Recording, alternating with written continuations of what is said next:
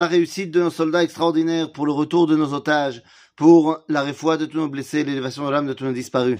On revient dans notre étude sur le livre des lois sur les rois et les guerres du Rambam, toujours de Maïmonide, toujours dans le chapitre 12, dernier chapitre, et nous arrivons maintenant à la halakha numéro 3, halakha Gimel. Et que nous dit le Rambam ici?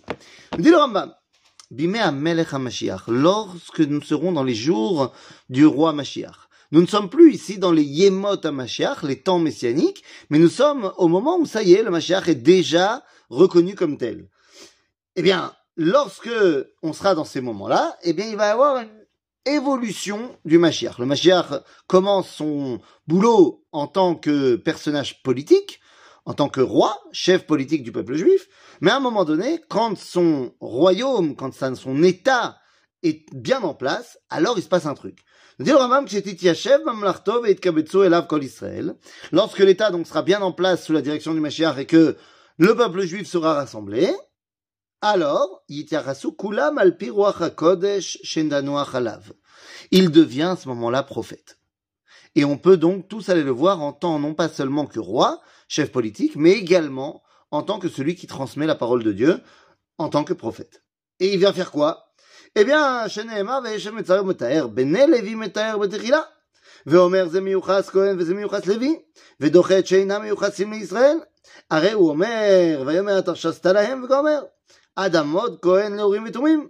הנה למדת שברוח הקודש מייחסים ומחזיקים ומודיעים המיוחס, ואינו מייחס ישראל אלא לשבטיהם, שמודיע שזה משבט פלוני וזה משבט פלוני, אבל אינו אומר על שאין בחזקת כשרות, זה ממזר וזה עבד, וזה שהדין הוא שהמשפחה שנטמעה, נטמעה.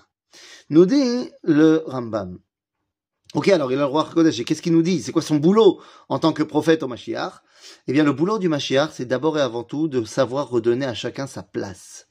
De dire à chaque juif, est-ce que tu fais partie de cette tribu-là ou de cette tribu-là? Lévi, tu es Lévi. Cohen, tu es Cohen. Pourquoi?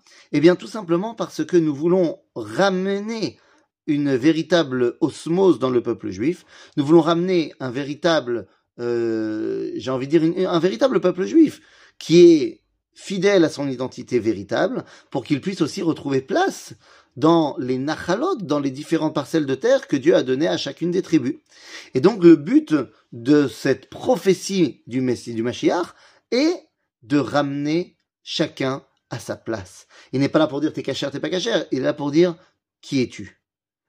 N'oublie pas qui tu es. Voilà en fait le rôle du Mashiach lorsqu'il devient prophète. Une fois que tu sais qui tu es, alors tu peux te rattacher véritablement à Kadosh Baruch par le prisme de ta famille, de ta tribu, de ton peuple, de ton identité. À bientôt les amis.